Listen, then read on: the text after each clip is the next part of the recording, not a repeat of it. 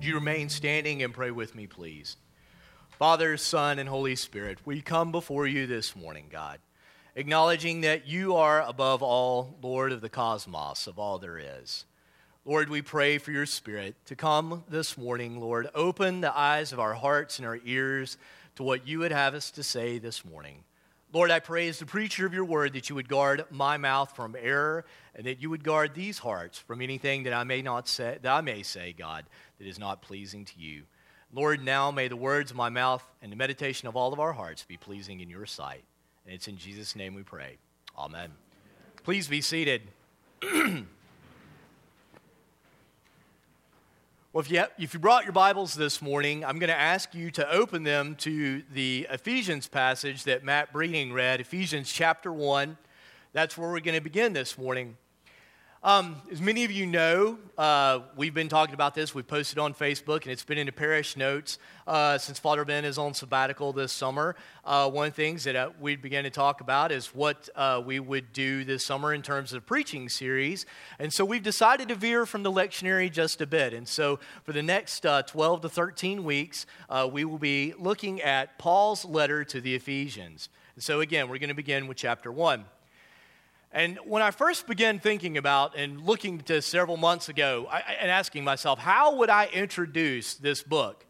I remember one time when I went to a church to fill in one Sunday, kind of an introduction, if you will. It's kind of that was a disaster. I went to fill in, and I'd done this kind of thing before as an itinerant preacher. You go, you fill out a little card, maybe about 100 words. You give it to the person that everybody in the church knows, and what they do is usually come up, stand, and introduce you as the guest pastor or preacher or whatever it is for the day. And I don't know if the guy got nervous or what. It was in 16-point font. You could easily read it, very little bullet points. Somehow I became known as Brother Keith. I never go by that. Brother Keith is not quite it. He called Dana Deanna. He got the seminary I attended wrong, and the seminary that he said that I was currently going to was actually a really bad seminary, actually a very liberal seminary, one that you didn't want to be in that church in particular from. And so I found myself at the end of the service not really talking to people that I normally would, but really having to defend myself and re-explain my entire life to everyone. So I pray I don't do that injustice to the book of Ephesians today. And by way of introduction, really, I want us to begin today by asking a question. And the question is this: why? Why St. Paul's letter to the Ephesians for us here at Christ Church this summer? Why St. Paul's letter to the Ephesians? Well, there's three aspects about this letter that I believe answer that question that we're going to cover in kind of an introductory way today. And they are this. Number one, the context and the background of the book of Ephesians give us here today a connection. The context of Ephesians give us a connection. Two, the structure of Ephesians imparts to us a structure of how we as Christians are to do and live life. And then thirdly, the message of Ephesians. The message of Ephesians is this, and it should be our life message, and that is that Christ is everything. So the context gives us a connection, the structure of Ephesians gives us a structure, and the message of Ephesians should be our life message. And so if you're taking notes this morning, number one is that the context of the book of Ephesians gives for us here today in the year 2015 a connection to the Ephesians back then, the church of Ephesus. How so? Well, the culture that the Ephesian Christians found themselves in back in 65 AD is not at all unlike what we're experiencing in our culture today. Consider the following. Ephesus had become a major city by year 65 AD. It was a major city in the Roman province in what we now call Turkey. It had become this really big city about 200 years prior to Paul's first visit there as a missionary in 52 AD. And by ancient standards, Ephesus was huge. It was large. It was sophisticated. It was a very diverse city. It had about 300,000 people in it. To give you perspective, in Winston-Salem, there's only 236,000. So in ancient days, this is a pretty large city. It had a theater in its culture. And in this theater, it was capable of, get this, and I can't believe this, I saw pictures of it, it's amazing. It could seat 50,000 people. This is 52 AD. The Bank of America Stadium in Charlotte, home of the Carolina Panthers, seats 75,000. So keep this in mind, 52 AD, 50,000 people in this gigantic arena. It's quite phenomenal. Also in Ephesus, they had a cult there, a pagan religion, and that was toward the Greek goddess Artemis. And that was really the politically correct religion of the day. If you wanted to be somebody and if you wanted to be in the in crowd, it was all about Artemis. Because, see, Artemis was believed to have fallen from heaven in a pure virgin state and was the god over all fertility, the god over hunting, the god over provision, the god over nature, as well as the protector of all the women and young girls in the culture. And so essentially, Ephesus was really the goddess's home. So much so that right in the middle of Ephesus stood a massive temple to Artemis. It measured about 375 feet long, 115 feet wide, had 40-foot columns cut from solid white marble, and it had in its center the goddess of Artemis herself for people to come and worship. In fact, I mean, it was because of its girth, and because of the engineering required and because of the manpower needed to build such an enormous and complex structure back in that time, today it's considered one of the 7 ancient wonders of the world. What in the world does all this have to do with the Christians scattered about in the little house churches throughout the town of Ephesus? Well, I'll get to that in a minute. But there's several events that you need to be aware of that took place as well. And these come from Acts chapter 19. And they're in the life of Paul, St. Paul, when he was a missionary before he wrote Ephesus. See, in Acts chapter 19, particularly verses 21 to 41 from Paul's missionary journey in 52 AD, there's several events that are going to help us understand a bit more about the culture of Ephesus. Actually, I find some of these quite humorous. Paul went to Ephesus in 52 AD, okay? And once he's there, he finds a few straggling followers of Jesus. And they had only the baptism of John the Baptist. They didn't have the full kind of apostolic baptism after Christ had departed. And they had only this baptism of John the Baptist basically for repentance. And so Paul comes and tells them, y'all need to be baptized, y'all. Paul says, y'all need to be baptized in the name of Jesus Christ. And he lays hands on them, and this phenomenal thing happens. This being Trinity Sunday, and we're going to do a baptism here in a little while. This is kind of interesting. He lays hands upon them. They receive the Holy Spirit. Well, what happens? Well, these people, I guess I'm assuming there's women in the group too, they start speaking in tongues and prophesying. In other words, these people full of the Holy Spirit start preaching. And they start preaching loud. They start preaching to anyone and everything that will listen. Because get this, Paul takes these guys after they've been baptized, goes over to a local Jewish synagogue. And for 3 months, Paul and these little band of converts that have been baptized begin to preach and persuade about Jesus the Messiah. Well, it didn't work. Their efforts only resulted in the hardening of hearts of those in the synagogue. In fact, the Bible tells us the people got so angry, they began to speak evil about Paul. They began to speak evil about these new Christians he was running around with. And they began to blaspheme Christ himself. Paul realizes, you know what? Guys, we're casting our pearls before swine here. They're not listening to us. Let's pack up and let's just politely dismiss ourselves. So that's what they do. Well, so they're out in the community now, right? Well, in the community, in the out and abouts of Ephesus, the Lord starts doing a lot of signs, miracles, and healings through Paul. And there's these 7 Jewish exorcists, if you will. Really, they're kind of hucksters. And they're taking notes of Paul's ministry, and they see what he's doing, and they begin to decide they want to get in on this ministry that Paul's doing, and so they attempt an exorcism. Well, I guess the guy maybe he'd been playing like Charlie. Some of you know what I'm talking about? No? Some of you are laughing. You know what I'm talking about. Right. Some of the kids here will know what I'm talking about. Anyway, go home, Google it, look it up. But anyway, they attempt an exorcism on a demon-possessed man saying, I adjure, which means request, you by the name of Jesus that Paul is preaching to leave. Well, what happens?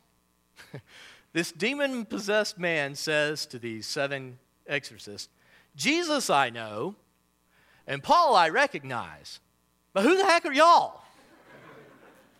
And the Bible says the man leaped on all seven of them, subdued them, overpowered them, tore off all their clothes, kicked them out of the house into the streets, naked and bleeding.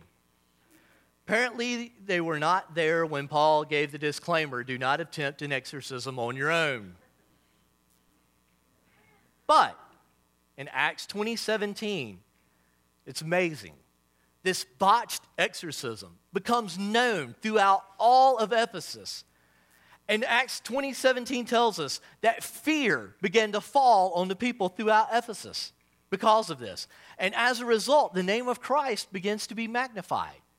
People start confessing their sins. They start repenting. And they come, and the Bible tells us, they start burning their magic books. And then verse 20 says that the word of God continued to increase and prevail mightily there in Ephesus. All right? So you've got that going on. But Paul's ministry in Ephesus caused a lot of problems. Remember the temple and the theater I was telling you about a minute ago? Ephesus was blessed with a lot of tradesmen and craftsmen. The tradesmen made a very good living by making and selling like silver religious trinketry and idols for worship of Artemis at the temple. And they also sold a lot of stuff to tourists who came by to visit the theater. There were craftsmen at Ephesus who for generations literally had taken care and were responsible for the upkeep, the repair and construction of the temple arena and the theater. And these guys begin to take note of what's happening around the Apostle Paul. When people began to listen to what Paul was saying and becoming followers of the way or followers of the message that Paul was preaching, i.e. Jesus Christ, people stopped buying the trinkets. People stopped coming to the temple. And they quit attending the theater. In short, Paul and his message was bad for business. And what he was preaching was a threat to the local business commerce that was dependent on the worship of false gods and the entertainment culture as a whole. So Demetrius, a silversmith, he's going to be representative of everybody. He goes and stirs the town up. He stirs them, matter of fact, into just a riotous rage against Paul and his companions. And it results in the crowd dragging several of Paul's companions off to the middle of the theater. The people file in. Demetrius accuses them of what they're doing, saying, you guys are killing our economy, that you're wrong, you're evil, you're bad people, you need to be done away with. And all of a sudden, in a great uproar, the whole 50,000 people start screaming, "Great is Artemis of the Ephesians." And this went on for 2 hours. One big riot, mass of upheaval and confusion. This is going somewhere, by the way.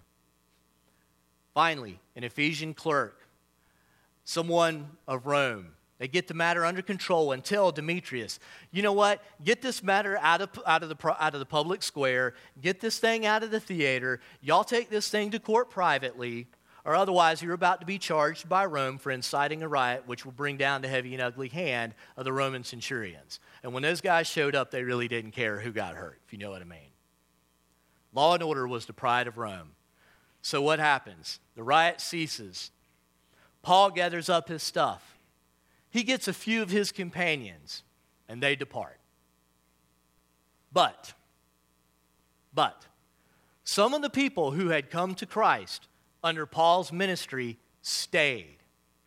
And it's these that stayed behind in Ephesus that Paul writes to some 10 years later in Ephesians. Ephesians 1, when he says, Paul, an apostle of Christ Jesus, by the will of God, to the saints who are in Ephesus. All right? Imagine this. Imagine, friends, that you had been dragged off to the theater because of the Jesus you believed in or the Jesus you preached threatened the socioeconomic situation. Imagine you having to stand before some 50,000 people shouting, "Great is Artemis of the Ephesians," wondering what was going to happen to you next. Friends, think about the riots that just took place a few weeks ago up in Baltimore in terms of their size and violence, not the issue. What if your faith was the cause of that? What if your faith was the cause of that upheaval instead? And just like how Baltimore is still today reeling from those riots, and will be reeling for a long time, when the riot took place in Ephesus, the memory of that for the Christians and both the citizens of Ephesus did not just go away. You know what I mean? It lingered. See, it's pretty certain after that point, the trade guilds, they would no longer hire a Christian. The people who worked around the temple cult, they didn't want to have anything to do with the Christians. And we can be certain that the higher society of the theater labeled them, maligned them, and sneered at them for many years to come. Those people that were left back in Ephesus were marginalized. They were seen as a threat to the cosmopolitan society of Ephesus. They were seen as a threat to the national religion of Artemis, and also a threat to the economy. And all they did was preach that Jesus is Lord in a pluralistic culture, tolerant of much except the gospel of Christ. That Christ is Lord, exclusively meaning that nothing else is Lord. And what happened? See, friends, there's no doubt that the few Christians left behind in Ephesus were in need of encouragement. And that's why Paul writes to them from prison 10 years later. See, I said the context will give us a connection, and it does. Because if you've been here at Christ Church for the last 6 months or so, you'll know that Father Ben and I both have given a lot of pulpit time as of late to the fact that the church in America is now being marginalized. And that what happened in Ephesus, basically to a degree, is happening right now in our midst. You can go back and listen to those sermons and read the news. But beloved, I believe today, more than ever, God's church, hear me well, today needs a word of encouragement, just like those Christians in Ephesus needed encouragement. Say, what do you mean? See, the followers of Christ in Ephesus needed to be encouraged. They needed to know that they were secure. And Paul teaches in Ephesians that they are anchored in the eternal purposes of God. You and I need to know that today too. Those who were in Ephesus, they lived under the threat of dark and sinister powers. They needed to know that Christ had conquered all his enemies as well as their enemies. We need to know that too. They were surrounded by the influence of the world, the flesh, and the devil. And they needed to know that God had raised them up out of that spiritual death. We need to know that too. They were confronted daily on a daily basis with Gentile paganism right in their face. And they needed to know that Christ had brought them into the family of God and away from that. We probably need to know that too. They lived under the shadow of a false temple and a false idol. But they needed to know that they were the true temple of the living God. They lived in an ungodly society. And they needed to know that the gospel could transform not just their lives, but society's lives. We need to remember that too. They saw in marriage and family and business that it had been corrupted by self-interest. They needed to know how the grace of God could transform all relationships in their lives. We need to know that too, and it's in Ephesians. They were under attack from the forces of darkness. They needed to know that they could remain standing in battle. We need to know that today too. This and more is why Paul wrote Ephesians then, and that's why the letter is applicable to us now. See, the context of Ephesians gives us a connection. Number two, the structure of Ephesians imparts a structure to Christians on how they are to do life. God first, action second. Now, let me ask you a question. And this is rhetorical. Ty, he'll answer anyway. Okay. All right, yeah, exactly. How many of you, if you're being introduced to something new in life, you know, if something's kind of new coming at you or a concept, how many of you like step-by-step instructions? You know, very, very clear, like step one, do this. Step two, do that. Step three, do this. You know what I mean? Is that you don't have to hold up your hands, but you know, is that kind of you this morning? Well, listen, if that's you, If that's you this morning, and you're kind of one of those people that's just like, hey, just give me the playbook, give me the rule book, give me the steps, the quick fix, or exact instructions. Listen, let me warn you, the structure of Ephesians is going to drive you a bit crazy this summer, okay? So particularly on the start, what do you mean? Listen, though Paul eventually talks about Christian life behavior in Ephesians, that's not how he structures the book of Ephesians at all. That's not how he begins it. Apostle Paul's not a pragmatist. He's, first of all, a theologian and an apostle. See, in fact, the structure of Ephesians communicates something very important to us. The structure communicates something very important to us, and it's this: God first, action second. How you begin is going to determine how you end. Now, what do you mean? Let me give you a fictitious scenario, hopefully, to illustrate. Jack and Jill, young couple, they love Jesus, okay? They love each other, they love the Word of God, but they're struggling into marriage, and so they come to me for counseling. So I'm going to do a little bit of a role play here, okay? I'm here in the middle, Jill's over here, Jack's over here, right? So they come to me and I ask, so guys, what's going on?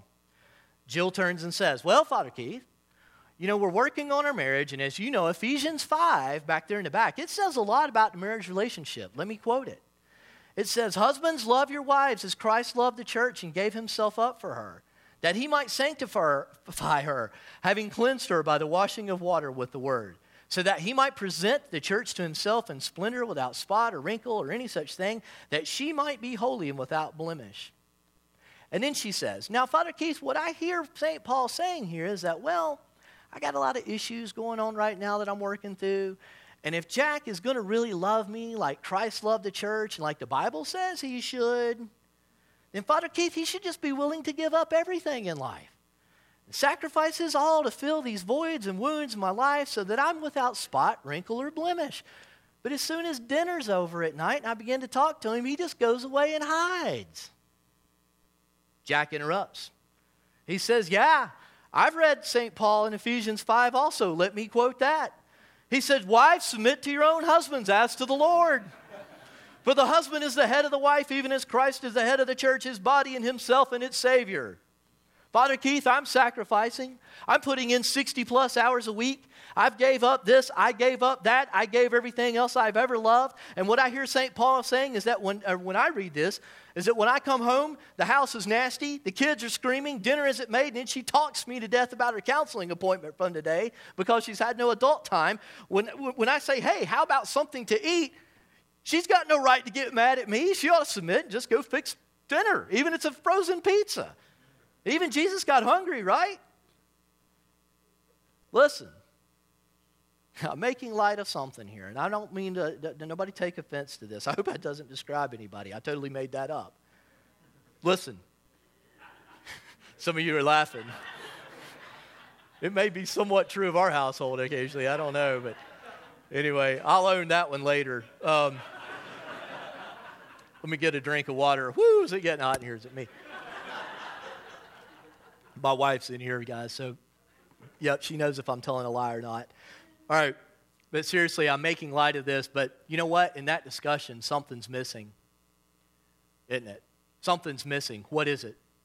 Listen, besides using the Bible as a weapon against each other, besides just that, they are now in deep weeds because instead of starting by looking at the whole book of Ephesians and what it says, they take out a concordance, look in the back of their Bible, look up the word husband, look up the word wife, and jump to the practical and particular linear roles of husbands and wives in Ephesians 5 with no idea about how any of that fits in the broader structure of Ephesians. And as a result, they've missed the bigger points. They wind up missing the gospel. They wind up missing their identity in Christ. They wind up missing the grace and mercy needed from Christ to give to one another in order to really to come to peace with each other. Because see, friends, Paul spends chapters 1-3 of Ephesians laying out ontology or the res or the essay of the cosmos or the bene essay of all the work that Christ has done in all the world first.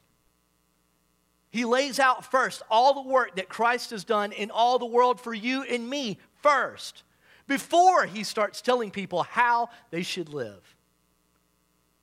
Unlike many of his other letters, Paul does not begin by addressing a problem. He doesn't begin by addressing a heresy. He doesn't begin really doing anything like or issuing moralistic commands. He doesn't give them a model or a paradigm. St. Paul begins by stating simply what is true of the world. What is true of Christ? What is true of the world? What is true about the church? What is true about you and what is true about me? He begins with that.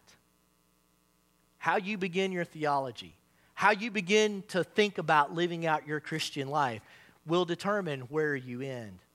John Stott put it this way. He said that Ephesians is thus a magnificent combination of Christian doctrine, chapter 1 to 3, and Christian duty, 4 to 6. Christian faith, chapters 1 to 3, Christian life, chapters 4 to 6.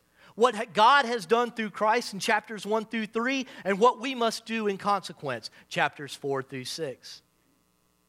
Professor I had in seminary said it this way. He said that Ephesian structure is like, it kind of goes like this. There's this, chapters 1 through 3. Therefore, we do this, chapters 4 through 6. God first, action second. Don't reverse it. And do like Jack and Jill who miss out on what God is really trying to do in your life. You may say, well, you know, I'm just kind of one of those people, man. God, I don't really care about the why. Just tell me what to do. Listen, that's bad theology. I fear, though, that's about where 95% of us impetuous Christians live, though. And we wonder why we have so many problems. There's more on that later in another sermon. But let God define reality first for you before you start trying to act. And as we go through Ephesians, remember the structure. This, chapters 1 through 3, therefore we do this, chapters 4 through 6. God first, action second. How you begin is going to determine where you end. All right, the context of Ephesians gives us a connection. The structure of Ephesians imparts to us a way of living. And thirdly, the message of Ephesians. The message of Ephesians. And the message of Ephesians is simply this. Christ is everything. Christ is everything. It's evident from the first two verses that Matt Breeding read quickly. First thing Paul tells us is that Paul is what he is only because of Christ. Look with me in verse 1. He says, Paul, an apostle of Christ Jesus. How? By the will of God. It's not because of Paul's credentials. It's not because of Paul's upbringing. It's not because of anything other than the grace of God that Paul is who he is. Second, Paul tells us that readers are saints who are in Christ. The second part of verse 1, he says, to the saints who are in Ephesus and are faithful in Christ Jesus. The readers are who they are because of nothing in and of themselves, but because God has declared them holy and separated them out for salvation. The faithful there implied in that particular verse implies that being a Christian is not a static concept. It says, and are faithful in Christ Jesus. It's not a static concept. That means that growth is expected for me and for you. And thirdly, he says that blessings of grace and peace are of God. In short, you could sum it up and say it this way. All of life is a gift. All of life is a gift of God. He says in Ephesians 1:2, grace to you and peace from God our Father and the Lord Jesus Christ. I had a guy this past week ask me rather direct on Memorial Day. He said, "As I get it, you're a priest," he said, "in Anglican church." He said, "I'm not very familiar with it." He said, "But let me ask you a question." He said, "Do you talk about church, God, and Jesus all the time?" And I kind of paused for a moment, and I thought, kind of replayed our conversation from like the last 15, 20 minutes of our encounter together. I didn't recall really saying anything about Jesus, the church, or Christianese wasn't really part of the conversation. And finally I told him, I said, "You know, friend," I said, "as a Christian, it's my prayer, and I hope your prayer, that all of my conduct, all of my speech, and all of my way of life as a whole communicates that Jesus really is the most important thing in my life." And I don't have to say much about it. I don't have to bring his name up. It's just evident. I said, "I'm horrible at it. Sinner saved by grace, But it's my hope to live as though Christ is everything, because he is Lord, not just of a few things, but Lord of everything. Friends, Ephesians is saturated with the message that Christ is everything. That's how Paul begins in verses 1 through 2. Because see, it's in and through the grace of Jesus Christ, who is the source of everything, that St. Paul was anything at all. You and I are saints only because of the grace of Jesus Christ, who is the source of everything, who decided long ago to make us saints long before the foundation of the world through the death, burial, and resurrection of his Son, Jesus Christ. And it is in and through the grace of Jesus Christ, who is the source of everything, that the church gathered here today, everyone underneath the sound of my voice, that the church is what it is, a mystery, a new society, a true unity born into being. Friends, we had nothing to do with this. It's all because of grace. Christ is Lord, therefore Christ is everything. To summarize this introduction, the context of Ephesians, beloved, gives us a connection for today. The structure of Ephesians gives us a life structure as Christians, and the message of Ephesians gives us our message. Christ is everything.